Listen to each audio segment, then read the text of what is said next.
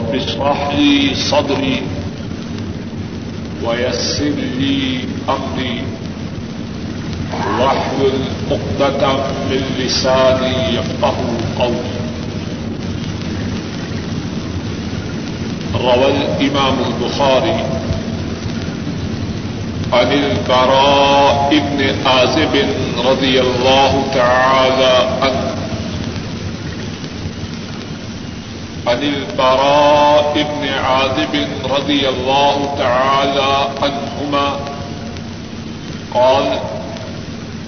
أمرنا رسول الله صلى الله عليه وسلم بسبع ونهانا عن سبع، فذكر عيادة المريض واتباع الجنائز وتشميت العاطس ورد السلام ونصر المظلوم وإجابة الداعي وإبرار القصر، أو كما قال صلى الله عليه وسلم.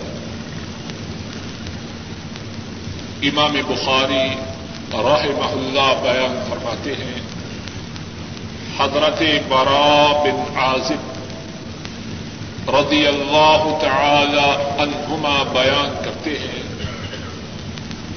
رسول کریم صلی اللہ علیہ وسلم نے ہمیں 7 باتوں کے کرنے کا حکم ارشاد فرمایا اور 7 باتوں سے ہمیں روکا، اور پھر حضرت براء ان 7 باتوں کا ذکر کرتے ہیں جن کے کرنے کا رسول کریم صلی اللہ علیہ وسلم نے حکم دیا. تو فرماتے ہیں مریض کی عیادت کرنا، مریض کی بیمار پرسی کرنا. دوسری بات، اگر کوئی مر جائے اس کے جنازے میں اس کے ساتھ جانا. تیسری بات، اگر کسی کو چھینک آئے اس کے لیے دعا کا کرنا. چوتھی بات، اگر کوئی سلام کہے اس کے سلام کا جواب دینا. پانچویں بات، اگر کسی پہ ظلم ہو اس کی مدد کا کرنا. چھٹی بات، اگر کوئی دعوت دے اس کی دعوت کو قبول کرنا. اور ساتویں بات، اگر کبھی قسم اٹھائیں اس قسم کو پورا کرنا.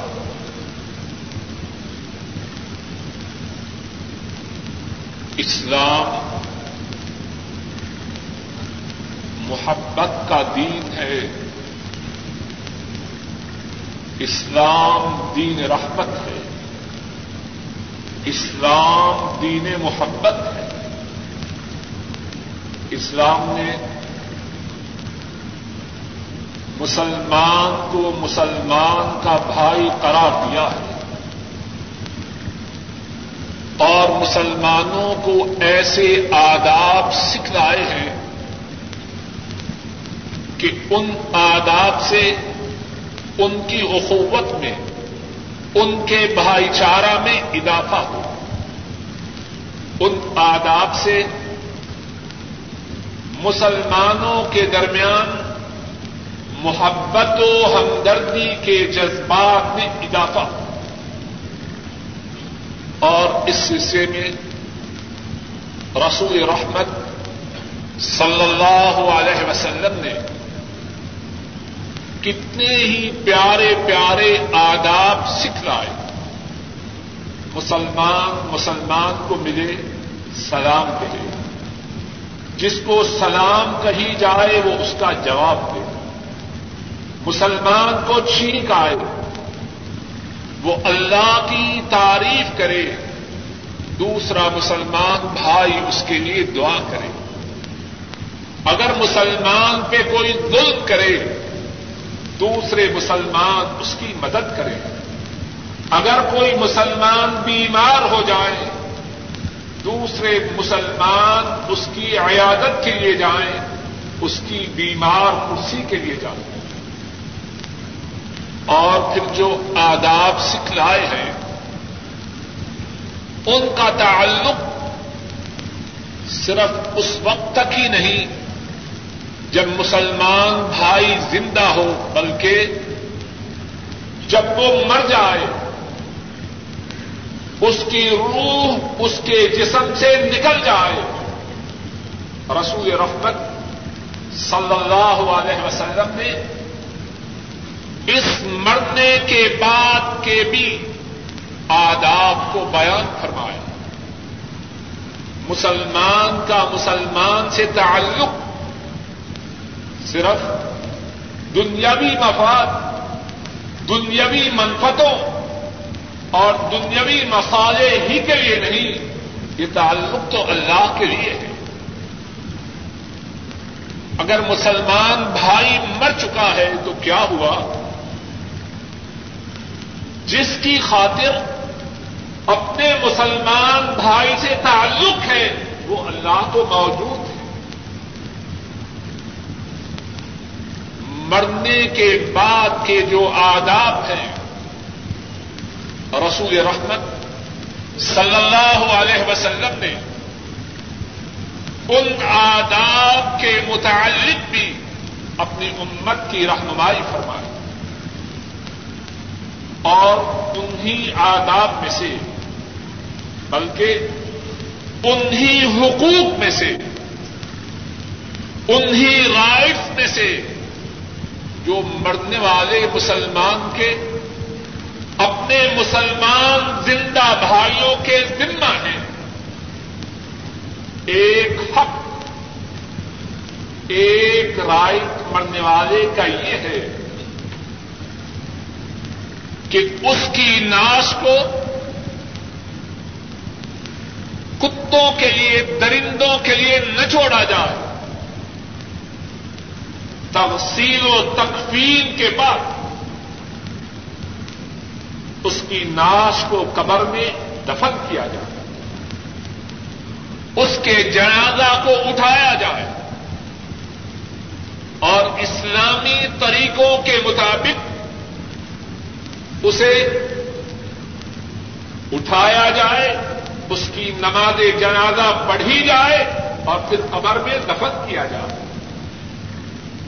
ذرا غور کیجیے, ایک مسلمان کے دوسرے مسلمانوں پہ جو حقوق ہیں رسول کریم صلی اللہ علیہ وسلم نے اس کا کتنا اہتمام کیا. آج کے خطبہ جمعہ میں صرف اسی ایک نقطہ کو کہ مسلمان کے مرنے کے بعد اس کے غسل اور تکفین کے بعد, جن کے متعلق پہلے خطبات جمعہ میں اللہ کے فضل و کرم سے تفصیل سے بات ہو چکی ہے, مسلمان کے غسل اور کفن کے بعد نماز جنازہ کے لیے اس کا اٹھانا اور پھر نماز جنازہ کے بعد اس کا دفنانا. آج کے خطبہ جمعہ میں صرف اسی نقطہ کے متعلق اللہ کے حکم سے, اللہ کے فضل و کرم سے حضرت صلی اللہ علیہ وسلم کے ارشادات کی روشنی میں کچھ عرض کرنا. اس سلسلہ میں پہلی بات یہ ہے کہ مسلمان کی تفصیل و تکفین کے بعد اس کے جنازہ کا اٹھانا تاکہ اس کی نماز جنازہ ادا کی جائے اور اس کو قبر تک لے جانا, یہ امت مسلمہ پر واجب. اور اگر مسلمان اس ذمہ داری کو ادا نہ کرے سارے کے سارے گناہگار ہیں، لیکن یہ واجب ایسا ہے اگر کچھ مسلمان اس ذمہ داری کو ادا کرتے ہیں ان کو اجر و ثواب ہے اور باقی مسلمانوں پہ خدا ہے۔ دوسرے الفاظ میں آپ یوں کہہ سکتے ہیں کہ یہ فرض کفایہ ہے یا واجب کفائی ہے۔ اگر اس کو نہ اٹھایا جائے، امت اس کو وہیں چھوڑ دے،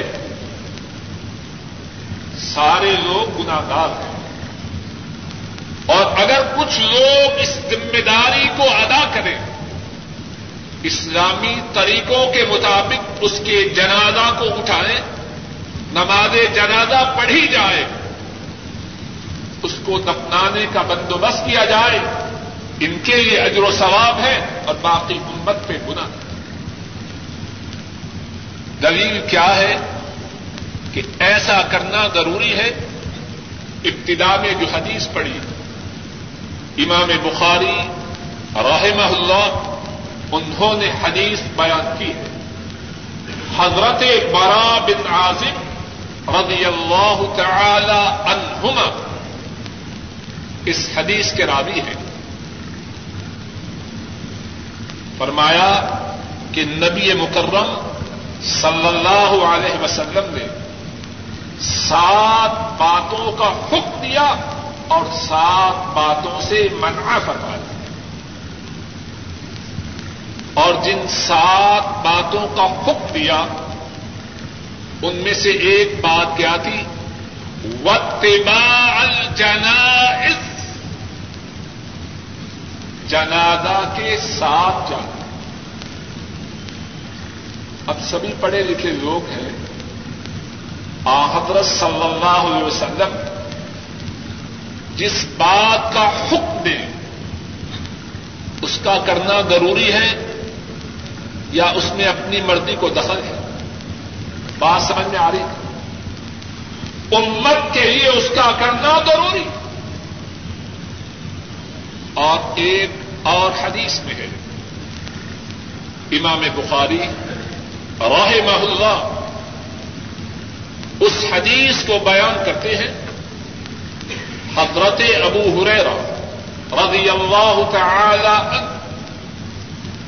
اس حدیث کے راوی ہیں، رسول رحمت صلی اللہ علیہ وسلم نے ارشاد فرمایا،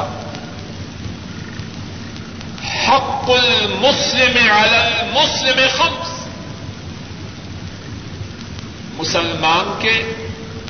مسلمان کے ذمہ 5 حقوق ہیں، رد السلام وعیادت المریض واتباع الجنائز واجابت الدعوہ وتشمیت العاطف، او کما قال صلی اللہ علیہ وسلم۔ مسلمان کے ذمہ 5 حقوق ہیں، 5 رائٹس ہیں۔ پہلا، اگر مسلمان کو سلام کہے اس سلام کا جواب دینا حق ہے، واجب ہے۔ دوسری بات، اگر مسلمان بیمار ہو جائے اس کی تیمارداری کے لیے، اس کی بیمار پرسی کے لیے، اس کی عیادت کے لیے جاتا، اور اگر مر جائے اس کے جنازہ کے ساتھ جانا، اگر وہ دعوت دے اس کی دعوت کو قبول کرنا، اگر اسے چھینک آئے اس کی چھینک آنے پر اس کے لیے دعا کریں۔ تو پہلا نقطہ، ہمارے موضوع کا پہلا نقطہ یہ ہے کہ مسلمان کے مرنے کے بعد اس کو اٹھا کے گھر سے جنازہ کے لیے اور جنازہ سے پڑھنے کے بعد قبر کی طرف لے جانا یہ امت کی ذمہ داری ہے۔ اور یہاں ضمنی طور پہ یہ بات کرتا جاؤں کتنے ہیں مسلمان ایسے اگر وہ مر جائے جس کے پسماندان سے ہمیں دنیاوی فوائد کی توقع ہے, بڑے جوش سے جاتے ہیں لوگ. اس کا بیٹا ذمہ دار آفیسر ہے, اس کی سیاسی یا سماجی حیثیت ہے, دور دور سے آتے ہیں. اور اگر کوئی بیچارہ غریب ہے, ہاں وہ کتنا دیندار ہے, ٹھیک ہے جی بڑا اچھا آدمی تھا, فرصت نہیں.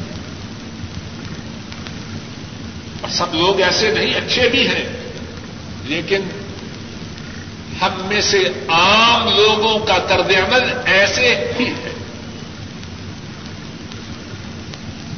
جنازہ میں شرکت یا غیر حاضری, اس کا تعلق بہت سے لوگوں کے نزدیک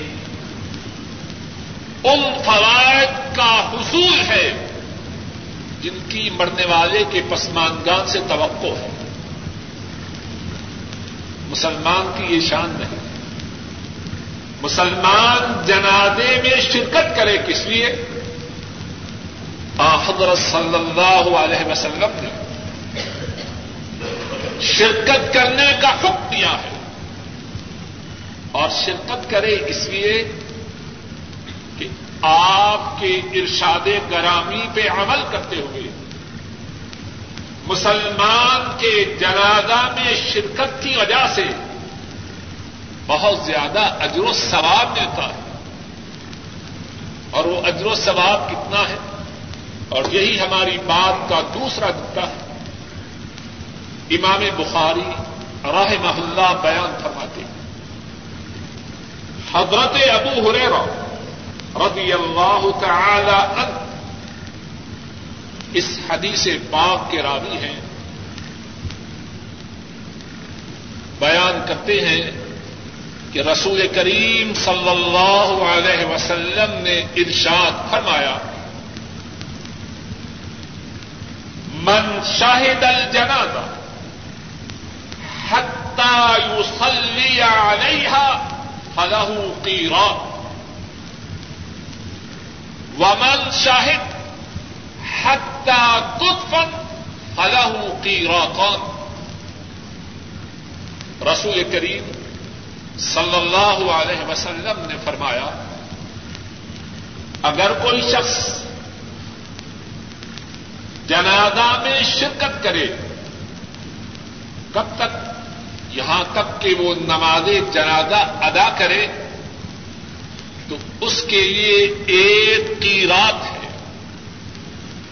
اپنے گھر سے نکلا, کسی مسلمان فوت ہو چکا ہے, اس کی نماز جنازہ ادا کرنی ہے. گھر سے نکلا تب تک جنازے کے ساتھ ہے, جب تک نماز جنازہ اس کی ادا نہ کرے. نماز جنازہ ادا کر کے واپس آئے, ایک قیراط اللہ کی طرف سے اس کے لیے ہے. اور فرمایا جو اس کے بعد نماز جنازہ کے ادا کرنے کے بعد تب تک رہے جب تک کہ میت کو قبر میں دفن نہ کیا جائے, اس کے لیے دو قیراط ہیں. صحابہ پہ اللہ کی کروڑوں رحمتیں. بات سنتے ہیں, اچھی طرح سمجھ, اچھی طرح سمجھے بغیر بات کو چھوڑتے تھے. عرض کرتے ہیں, وَمَا الْقِيرَاطَانِ يَا رَسُولَ اللَّهِ صلی اللہ علیہ وسلم. اے اللہ کے رسول صلی اللہ علیہ وسلم, دو قیراط کیا ہیں؟ حضرت صلی اللہ علیہ وسلم نے ارشاد فرمایا, مثل الجبلین عظیمین. میت کے جنازہ کے ساتھ شریک ہونے والا اور تب تک شریک رہنے والا جب تک کہ اسے دفن نہ کیا جائے. فرمایا اس کے لیے جو دو قیرات ہیں وہ دو بہت بڑے پہاڑوں کے برابر. کیا معلوم ہوا؟ میت کے نماز جنازہ، میت پر نماز جنازہ کے ادا کرنے تک جنازہ کے ساتھ رہنے والا اسے ایک پہاڑ، ایک بہت بڑے پہاڑ کے برابر اجر و ثواب ملتا ہے. اور جو اس کے بعد میت کے دفنانے تک جنازہ کے ساتھ رہے اسے دو بہت بڑے پہاڑوں کے برابر اجر و ثواب ملتا ہے. کتنا بڑا عمل ہے. بات کا تیسرا نقطہ یہ ہے کہ جنازے میں کون شرکت کرے؟ کیا عورتیں اور مرد سبھی شرکت کریں؟ رسول کریم صلی اللہ علیہ وسلم وہ ہادی برحق ہیں، وہ مرشد کامل ہیں. انہوں نے اپنی امت کو ان معاملات میں جن میں امت کی رہنمائی کی ضرورت تھی رہبری اور رہنمائی کے بغیر نہیں چھوڑا. عورتوں کے لیے بات یہ بیان کی کہ ان کے لیے جنازہ میں شرکت نہیں، اس کو ناپسند کیا. امام بخاری رحمہ اللہ فرماتے ہیں ام عطیہ رضی اللہ تعالی عنہا وہ بیان کرتی ہیں نُهِينَا عَنِ اتِّبَاعِ الْجَنَائِزِ وَلَمْ يُعْزَمْ عَلَيْنَا. ہم کو، ان کی مراد ہے عورتوں، عورتوں کو جنازے میں جانے سے منع کیا گیا لیکن اس بارے میں ہم پر سختی نہ کی گئی. تو بات کا خلاصہ کیا ہوا؟ تیسرا نقطہ یہ ہے کہ نبی مکرم صلی اللہ علیہ وسلم نے عورتوں کے نماز جنازہ میں اور جنازہ میں شرکت کو ناپسند کیا. چوتھی بات یہ ہے کہ جب میت کو لے جایا جا رہا ہو اس کے آداب کیا ہیں، اس کے آداب کیا ہیں؟ ہمارے ہاں دیکھا جاتا ہے لوگ آوازیں بلند کرتے ہیں اور شاید بعض معاشروں میں میت کے ساتھ خصوصی طور پر آگ جلائی جاتی ہے. حضرت صلی اللہ علیہ وسلم نے ان دونوں باتوں سے منع فرمایا. جب میت کو لے جایا جا رہا ہو اس کے ساتھ آگ کو روشن نہ کیا جائے. یہ اسلامی رسم نہیں، غیر اسلامی طریقہ ہے. آوازوں کو اونچا نہ کیا جائے. خشیت کا وقت ہے، ڈرنے کا وقت ہے، اپنی موت کو یاد کرنے کا وقت ہے. آوازوں کو اونچا کرنے کا وقت ہے. امام احمد اور امام ابو داود رحمہم اللہ بیان کرتے ہیں نبی کریم صلی اللہ علیہ وسلم نے فرمایا لا تتبع الجنازة بنار او بصوت او كما قال صلی اللہ علیہ وسلم. فرمایا جنازہ کے ساتھ نہ تو آگ ہو اور نہ ہی آوازیں. ہمارے ہاں یہ بھی دیکھا جاتا ہے کلمہ شہادت باقی کیا سے پاتے ہیں. حضرت صلی اللہ علیہ وسلم سے، آپ کے صحابہ سے یہ بات ثابت، اور خیر، عافیت، اجر و ثواب، نجات، کامیابی اسی بات میں ہے جو مدینے والے نے بتلا صلی اللہ علیہ وسلم.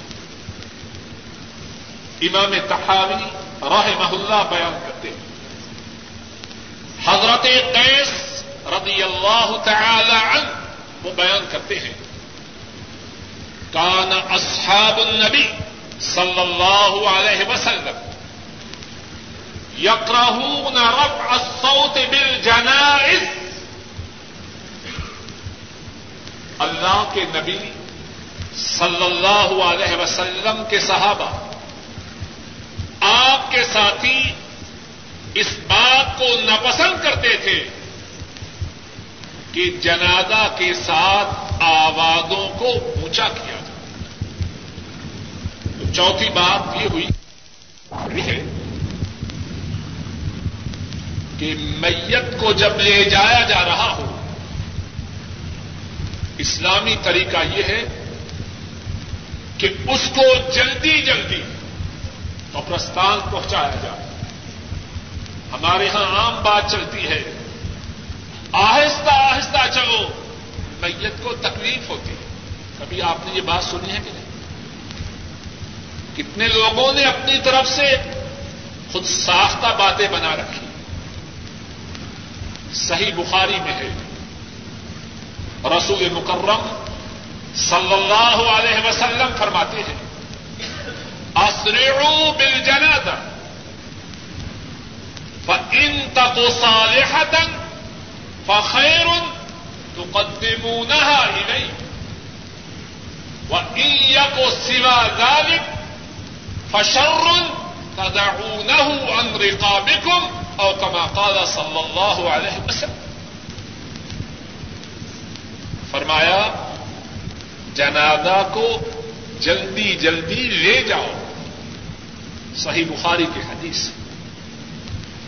اسرعوا بالجنازہ، جنازہ کو جلدی جلدی لے جاؤ. فرمایا اگر وہ خیر ہے تو اس کو اس طرف کی طرف لے جا رہے ہو جو اس کو پسند ہے، جو اس کے لیے بھلائی ہے، خیر ہے. اور اگر وہ میت بری ہے تو اس مصیبت کو اپنے کندھوں سے دور پھینک رہے. ہر دو صورت میں میت کو جلد از جلد لے جانا اس میں خیر ہے. اگر وہ نیک ہے تو اچھے انجام کی طرف جا رہا ہے، اگر برا ہے اس سے جلدی جان چھوٹ رہی ہے. اور چھٹی بات یہ ہے کہ میت کے ساتھ جب چلنا ہے کہاں چلنا ہے؟ میت کے آگے یا اس کے پیچھے یا اس سے دائیں یا اس سے بائیں؟ نبی مکرم صلی اللہ علیہ وسلم نے اس بارے میں بھی امت کی رہنمائی فرمائی. سنن ابی داؤد میں ہے، حضرت مغیرہ بن شعبہ رضی اللہ تعالی عنہ وہ بیان کرتے ہیں، نبی کریم صلی اللہ علیہ وسلم نے ارشاد فرمایا الراکب یسیر خلف الجنازہ والماشي يمشي خلفها وأمامها وعن يمينها وشمالها قريبا منها. فرمایا جو راکب ہے، سوار ہے، وہ جنازے کے پیچھے چلے. کتنے آداب ہے اسلام. بعض لوگ کہتے ہیں ایٹیکیٹس، اور وہ خود تو ایٹیکیٹس والے بنتے ہیں اور سمجھتے ہیں اسلام میں ان باتوں کا اہتمام. اس سے زیادہ ایٹیکیٹس کا کہاں خیال ہوگا؟ مسلمان بھائی فوت ہو چکا ہے، اس کے آگے اور پیچھے چلنے کے آداب بتلائے جا رہے ہیں. فرمایا اگر سوار ہو میت کے پیچھے چلے اور اگر پیدل ہو پھر تمہیں اختیار ہے میت کے آگے چلو، میت کے پیچھے چلو، میت کی دائیں طرف چلو، میت کی بائیں طرف چلو، قریبا منہا، لیکن اس بات کا خیال رکھو اپنے اس مرنے والے مسلمان بھائی کے قریب رہو. اللہ اکبر، کتنا اہتمام ہے اسلامی بھائی چارے کا. مر چکا ہے، اس کی روح اس کے جسم سے پرواز کر چکی ہے، لیکن فرمایا جنازے میں چلتے ہوئے اس بات کا تو اختیار ہے، آگے چلو، پیچھے چلو، دائیں چلو، بائیں چلو، قریبا منہا، مگر اس کے قریب نہ ہو. اور ساتویں بات جو جنازے کے متعلق ہے وہ یہ ہے کہ جب چلتے ہوئے اس بات کا تو اختیار ہے، آگے چلو، پیچھے چلو، دائیں چلو، بائیں چلو، قریبا منہا، مگر اس کے قریب نہ ہو. اور ساتویں بات جو جنازے کے متعلق ہے وہ یہ ہے کہ جب جنازے کو مسلمان دیکھے تو کیا وہ کھڑا ہو جائے یا بیٹھا رہے. ابتدائی اسلام میں حضرت صلی اللہ علیہ وسلم کا ابتدائی طور پر حضرت صلی اللہ علیہ وسلم کا طریقہ مبارک یہ تھا، اگر جنازہ آتے ہوئے دیکھتے آپ صلی اللہ علیہ وسلم کھڑے ہو جاتے، لیکن آپ کا آخری طریقہ یہ ہوا کہ جنازہ کو دیکھنے کے باوجود آپ تشریف رکھتے. اور حضرت علی رضی اللہ تعالی عنہ بیان کرتے ہیں آپ پہلے جنازہ دیکھ کے کھڑے ہو جایا کرتے اور ہمیں بھی کھڑے ہونے کا حق دیتے. بعد میں آپ جنازہ دیکھنے کے باوجود بیٹھے رہتے اور ہمیں بھی بیٹھنے کا حق دیتے. اللہ مالک الملک اپنے فضل و کرم سے زندگی کے تمام شعبوں میں اپنے نبی مکرم صلی اللہ علیہ وسلم کی اتباع کی توفیق عطا فرمائے. وآخر دعوانا ان الحمد للہ رب العالمین. الحمد للہ نحمده ونستعینه ونستغفره ونؤمن به ونتوکل علیه ونعوذ بالله من شرور أنفسنا ومن سيئات أعمالنا. من يهده الله فلا مضل له ومن يضلله فلا هادي له. وأشهد أن لا إله إلا الله وحده لا شريك له وأشهد أن محمدا عبده ورسوله صلى الله عليه وسلم. آج کے خطبہ جمعہ میں جس موضوع کے متعلق گفتگو ہوئی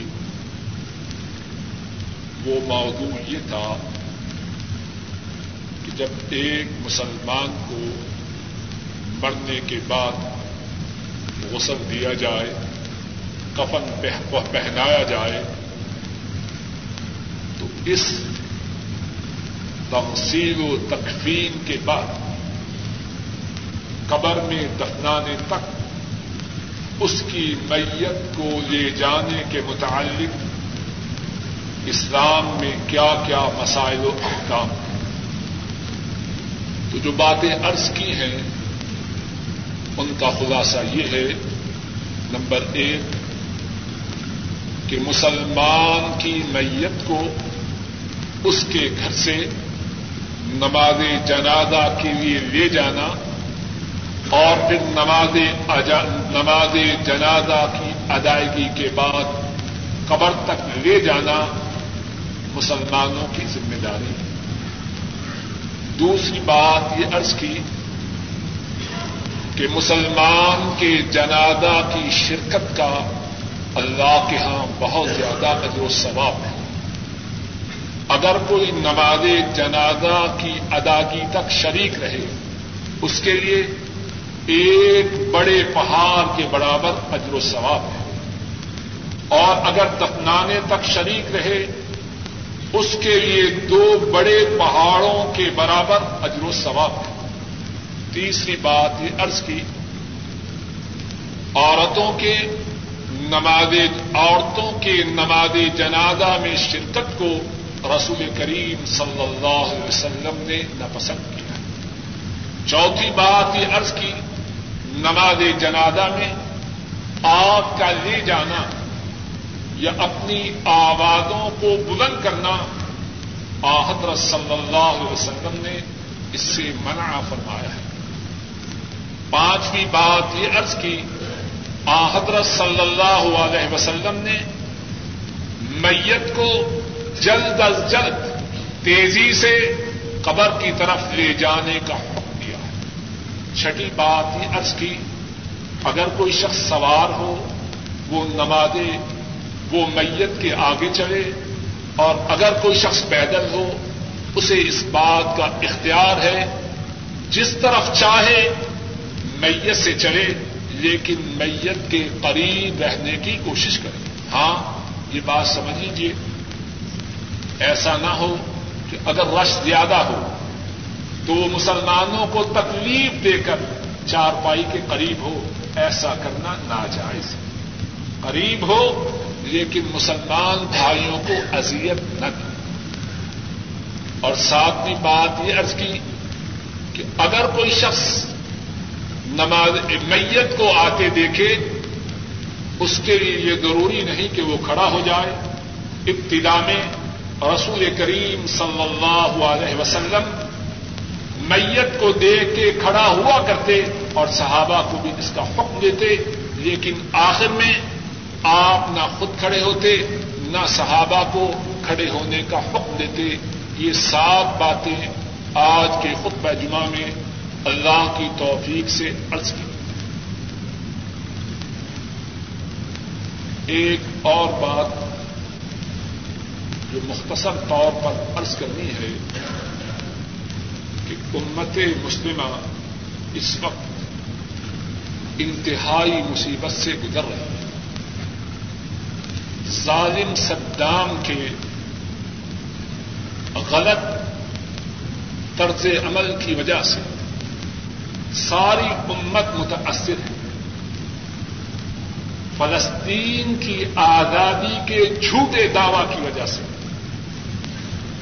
امت مسلمہ کو انتہائی نقصان پہنچا اور اسلام کے دشمنوں کو انتہائی فائدہ پہنچا. فلسطین کی آزادی کا دعویٰ,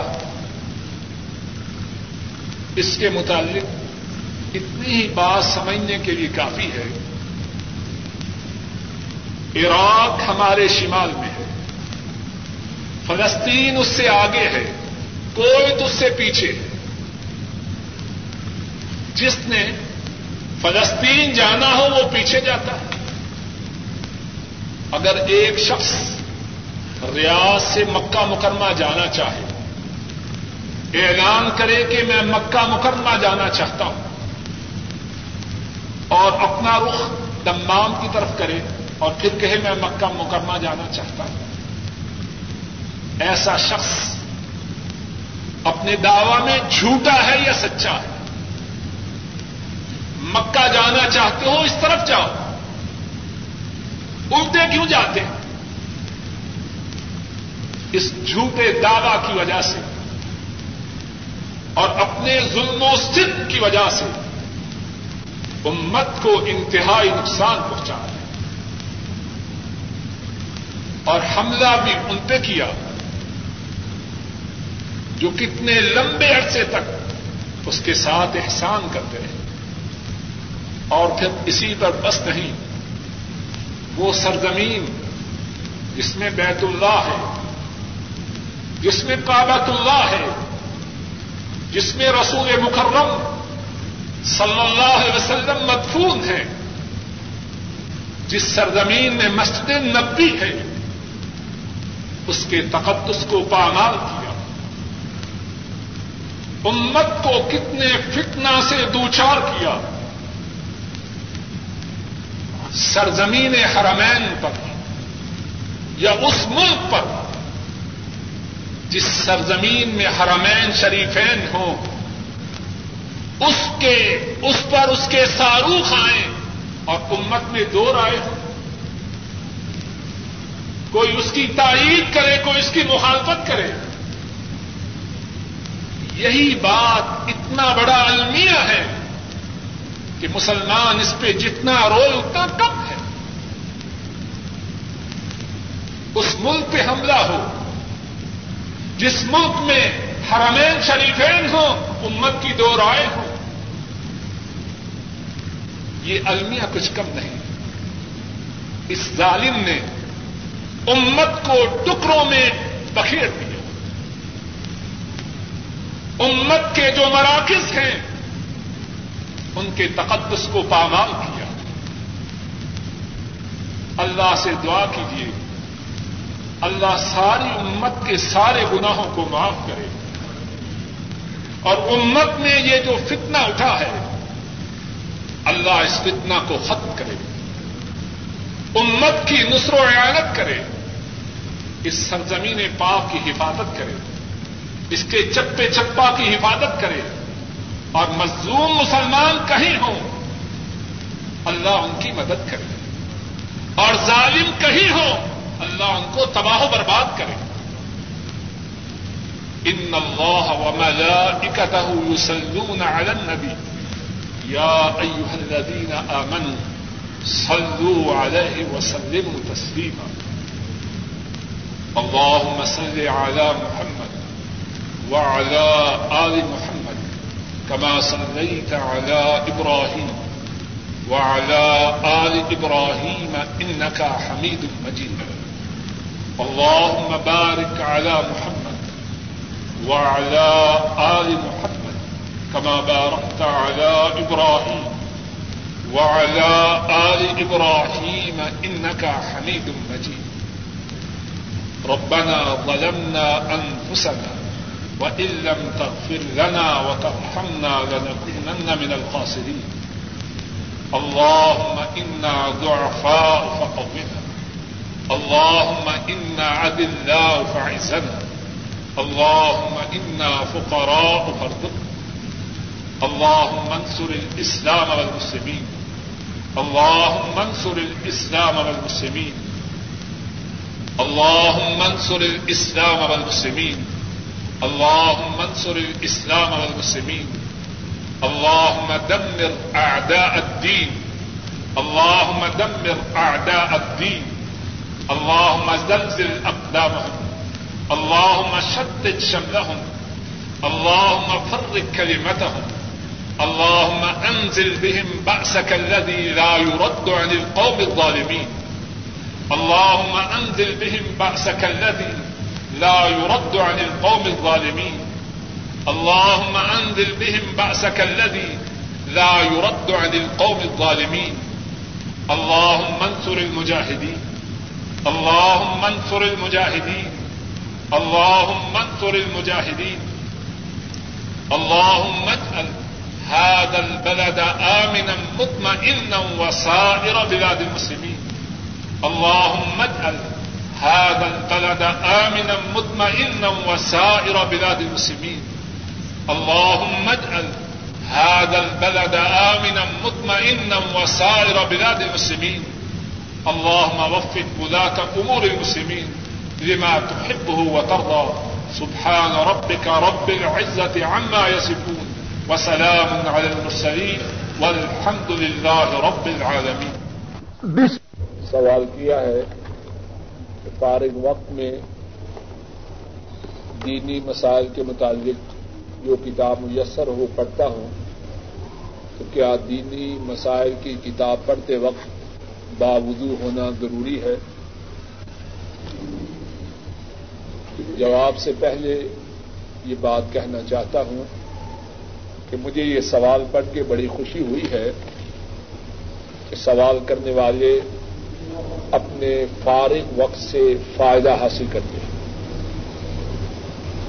اور اسی سلسلہ میں سب ساتھیوں سے یہ بات اور اپنے آپ سے بھی یہ بات کہنا چاہتا ہوں کہ زندگی مانند برف ہے.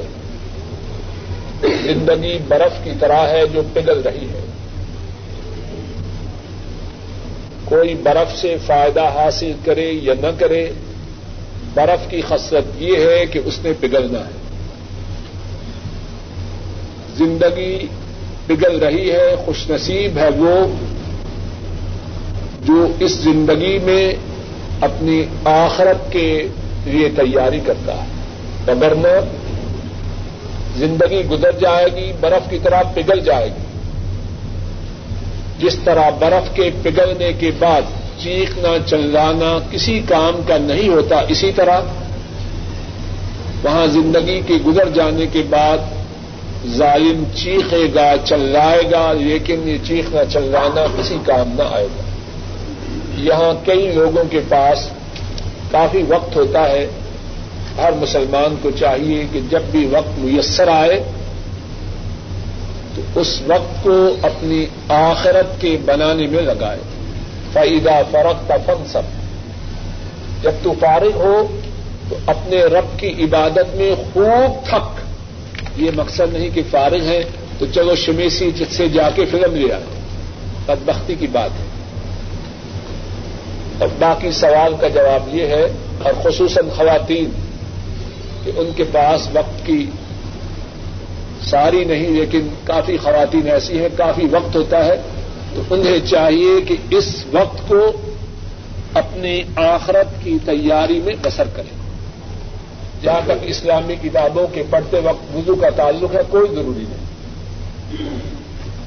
باقی مسلمان جتنا زیادہ وقت باوضو رہے اتنا زیادہ اس کے لیے نفع کی بات ہے, لیکن اسلامی کتابوں کے پڑھتے وقت باوضو ہونا ضروری نہیں. بلکہ اگر کوئی شخص حدیث پاک بھی پڑھ رہا ہو, اگر باوضو نہ بھی ہو تب بھی حدیث پاک پڑھ سکتا ہے.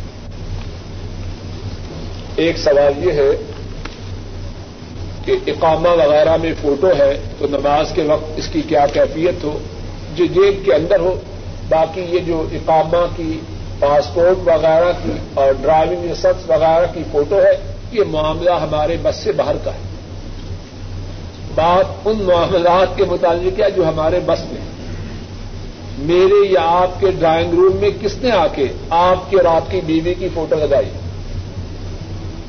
گھر میں جو ٹی وی آن کیا کس نے آ کے کیا؟ تو ہمارا موضوع سخن ان تصویروں کے متعلق ہے جن کا ہونا یا نہ ہونا میرے اور آپ کے بس میں. یہ کسی کی بیگم نے ایسا تکیہ بنا کے بھیجا ہے جہاں جس پر مرغی وغیرہ کی تصویریں ہیں. شکریہ کے ساتھ اس تکیہ کو چیر دے اور اپنی بیگم کو نصیحت کرے کہ آئندہ سے کوئی پھول وغیرہ بنا کے تکیہ دوبارہ استعمال کرے. کسی جانور کی تصویر بنانا وہ درست ہے. اور پہلے ایک درس میں یہ حدیث گزر چکی ہے, صحیح بخاری میں حدیث ہے, عائشہ صدیقہ رضی اللہ تعالی عنہا, انہوں نے 2 تکیے لیے اور اپنے گھر میں رکھے. نبی کریم صلی اللہ علیہ وسلم تشریف لائے اور دروازے ہی پہ رک گئے. حضرت عائشہ رضی اللہ تعالی عنہا پریشان ہو گئی, عرض کرنے لگی اتوب الی اللہ ماذا اذنبت یا رسول اللہ صلی اللہ علیہ وسلم. اے اللہ کے رسول, میں اپنے گناہ کی توبہ کا اقرار کرتی ہوں, مجھے بتلائیے تو صحیح میں نے کیا گناہ کیا. آپ صلی اللہ علیہ وسلم نے فرمایا یہ 2 تکیے کیا ہیں؟ عرض کرنے لگی اس لیے خریدے ہیں, ایک تکیہ تھا. یہ تکیہ کیا ہے؟ عرض کرنے لگی یہ اس لیے خریدا تھا کہ آپ تشریف لائیں اس پہ بیٹھیں. آپ نے فرمایا ان میں جو تصویریں ہیں, جس گھر میں یہ تصویریں ہوں وہاں اللہ کی رحمت کے فرشتے داخل نہیں ہوتے. ان تصویروں کو چیرا گیا، پھر اللہ کے نبی سے سب داخل ہوئے.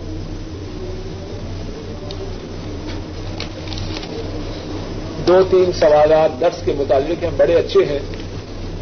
ایک تو یہ ہے کہ آج کے درس میں ظالموں کی بستیوں کے متعلق جو جانے کا ذکر ہے اس کے متعلق یہ سوال ہے، بڑا اچھا سوال ہے، اور شاید یہ علوی صاحب کا سوال نظر آتا ہے.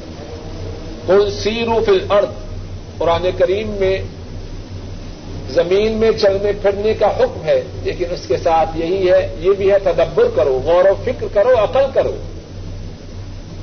جہاں سیرو فی الارض کا حکم ہے اس کے ساتھ یہ بھی ہے کہ ان پر اللہ کی طرف سے جو عذاب آئے ان عذابوں کو یاد کرو، اور اللہ کی نافرمانی کی وجہ سے ان کا جو انجام ہوا اس کو اپنی آنکھوں کے سامنے رکھو. اگر کوئی جائے اس لیے کہ نصیحت حاصل کرے کہ ظالموں کا انجام کیا ہوا، کیا ہو رہا ہے، اس کا جانا ٹھیک ہے.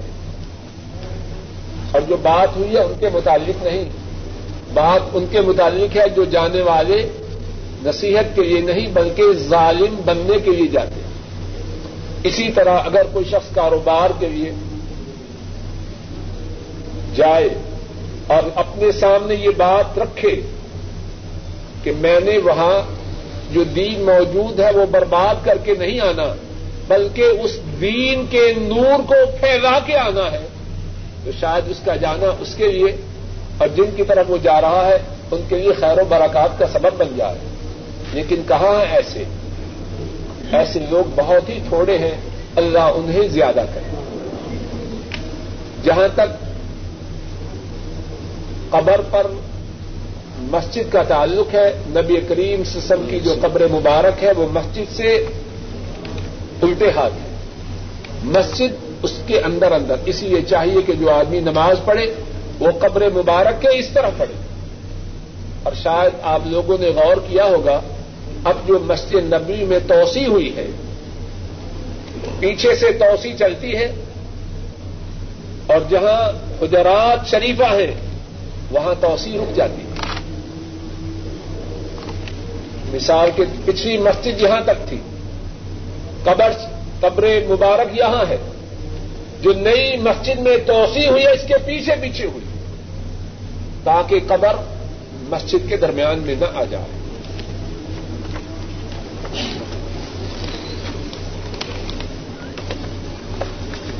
یہ ایک سوال ہے رفع الیدین کے متعلق، کچھ ساتھیوں نے بیان کیا ہے کہ کسی نے رفع الیدین نماز میں شروع کی تو اس کو روک دیا گیا ہے.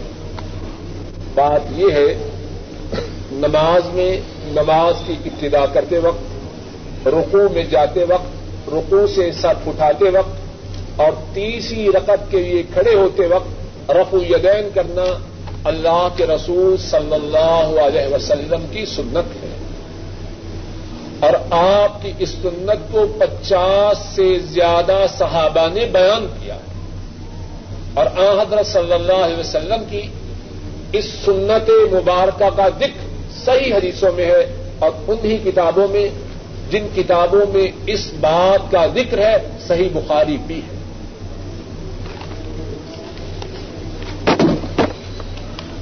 ایک سوال یہ ہے قبر انسان کو ہر روز کتنی بات یاد کرتی ہے؟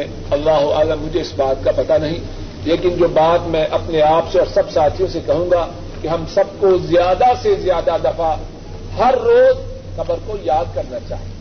ہمارا اصل ٹھکانہ وہ ہے. میرا اور آپ ہم سب کا ٹھکانہ سعودی عرب سے باہر ہے، کوئی پاکستان سے ہے، کوئی انڈیا سے ہے، کوئی بنگلہ دیش سے ہے. کتنی دفعہ یاد کرتے ہیں، بات بات پہ یاد کرتے ہیں. جہاں رہائش رکھی ہے وہاں کوئی فرنیچر خریدنا تو کہتے ہیں یار چھوڑو کیا کرنا ہے. وہاں اسلام آباد میں کوٹھی بنوا رہا ہوں، انشاءاللہ بن جائے وہیں جا کے خریدیں گے. یہاں پرانا فرنیچر حراج ابن قاسم سے لے آتے، سمجھتے ہیں کہ اصل ٹھکانہ پاکستان یا بنگلہ دیش یا انڈیا ہے. اے عقل مند انسان یا بے وقوف انسان،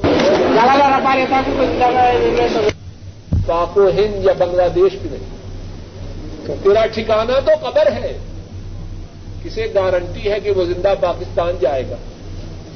کتنے ایسے نہیں ان کی نعشیں ان کے ملکوں میں واپس جاتی ہیں، اور کتنے ایسے ہیں کہ اس کے ماں باپ اور گھر والوں کو اس کا چہرہ دیکھنا بھی نصیب نہیں ہوتی، نعش کے ٹکڑے ٹکڑے ہو چکے ہیں، جل چکی ہے، راکھ ہو چکی ہے، معلوم نہیں کہاں گئی۔ اصل ٹھکانہ قبر ہے، اور یاد کرنے کی اصل جگہ وہ ہے کہ اس کے لیے تیاری اب کریں، معلوم نہیں کہ کب وقت ختم ہو جائے اور پھر تیاری کا موقع نہ ملے۔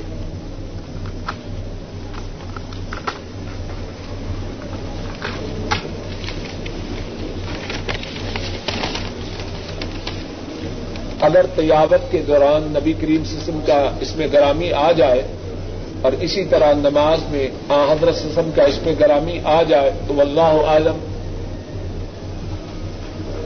صلی اللہ علیہ وسلم خاموشی سے کہہ دیں، صلی اللہ علیہ وسلم خاموشی سے کہہ دیں۔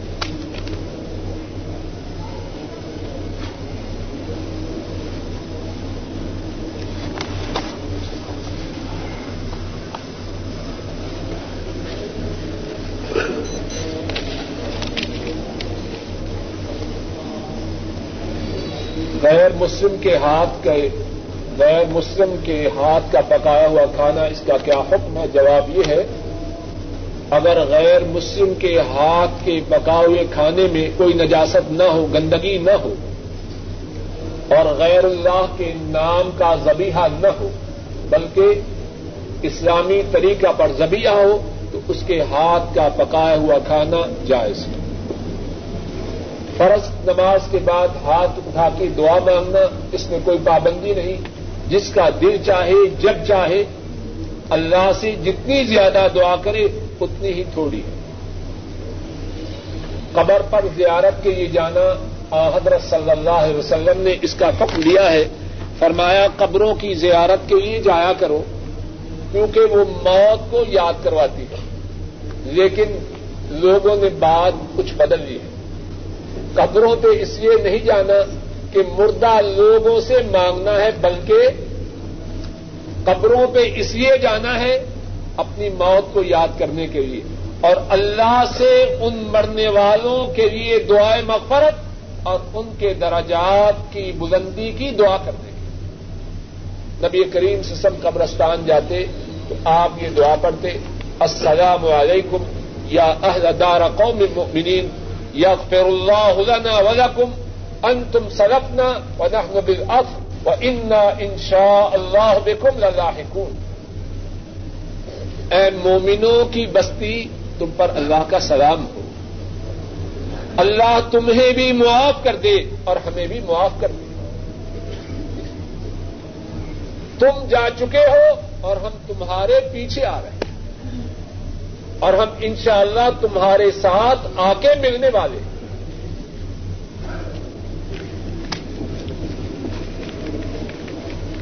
اگر کسی کاغذ پر قرآن کریم یا کوئی حدیث پاک لکھی ہو تو بیت الخلاء جاتے وقت اچھی صورت ہے کہ اس کو اپنی جیب سے نکال کے کسی کے پاس رکھ دیں، لیکن اب نوٹوں پر بھی کلمہ شریف لکھا ہے تو حفاظت سے رکھ کے جائے، ایسا نہ جائے کہ باہر آئے تو بٹوا غائب تو کہے ڈاکٹر صاحب نے ایسے بتلایا تھا، یعنی حفاظت سے رکھ کے جائے۔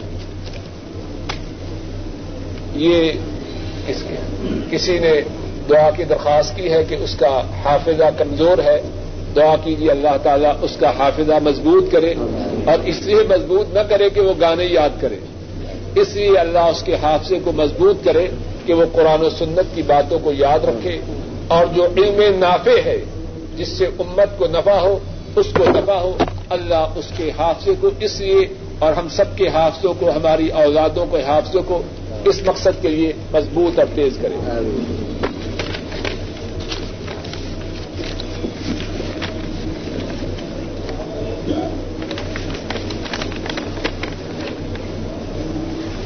ایک سوال یہ ہے کہ جو ساتھی پاکستان سے یا دوسرے ملکوں سے یہاں آئے ہیں، ان کی بیگمات اپنے اپنے ملکوں میں گھر کے کام کاج کے سلسلہ میں گھر سے باہر جاتی ہے خرید و فروخت کے لیے تو اس کا کیا حکم ہے؟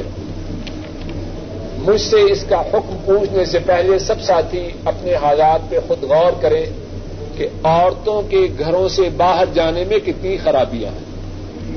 ہر آدمی اپنے اپنے حالات کا خود جائزہ لے اور اس معاملہ کا جتنا اچھے سے اچھا حل کر سکے وہ کرے. اور اگر کسی عورت کو گھر سے باہر جانا ہو تو عورتوں کے گھر سے باہر جانے کے جو آداب ہیں ان کی پابندی کرے اور کروائے.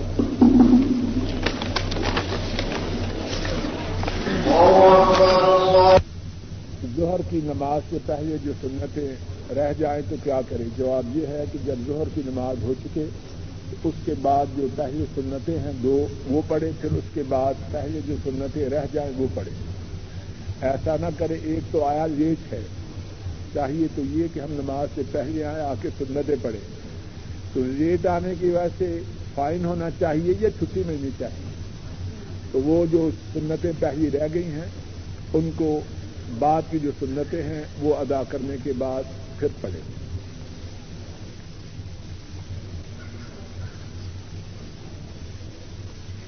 صاحب ہیں ہمارے دفتر کے ساتھی, پاکستان تشریف لے گئے ہیں. وہ کہتے ہیں کہ میں پاکستان گیا ہوں تو سارے گاؤں والے میرے دشمن ہو گئے ہیں اور کہتے ہیں کہ تو کہاں سے نیا دین لے کے آ گیا ہے اور کافی کچھ لکھا ہے. دعا کیجیے کہ اللہ تعالیٰ ان کو حق پر ثابت قدم رکھے اور جو لوگ حق کی مخالفت کر رہے ہیں اللہ تعالیٰ ان کے سینے کو حق کے لیے کھولے اور ان کو دین کے لیے مسخر کرے. یہ ایک صاحب نے سوال دیا ہے اور لکھا ہے کہ ضرور آج اس سوال کا جواب دیں. سوال یہ ہے کہ ہم یہاں رہتے ہیں اور ہماری بیویاں اور ہمارے بوڑھے ماں باپ پاکستان یا ہندوستان یا بنگلہ دیش میں ہیں. اب والدین کو ضرورت ہے ہماری خدمت کی, ہم تو یہاں ہیں اور ہماری بیویاں والدین کی خدمت نہیں کرتی. تو سوال یہ ہے کیا ہم اپنی بیویوں کو طلاق دے دے؟ بڑا مشکل سوال ہے. جواب یہ ہے کہ اپنی بیویوں کو پیار سے تفصیل سے اس بات سے آگاہ کیجیے کہ والدین کی خدمت آپ کی ذمہ داری ہے.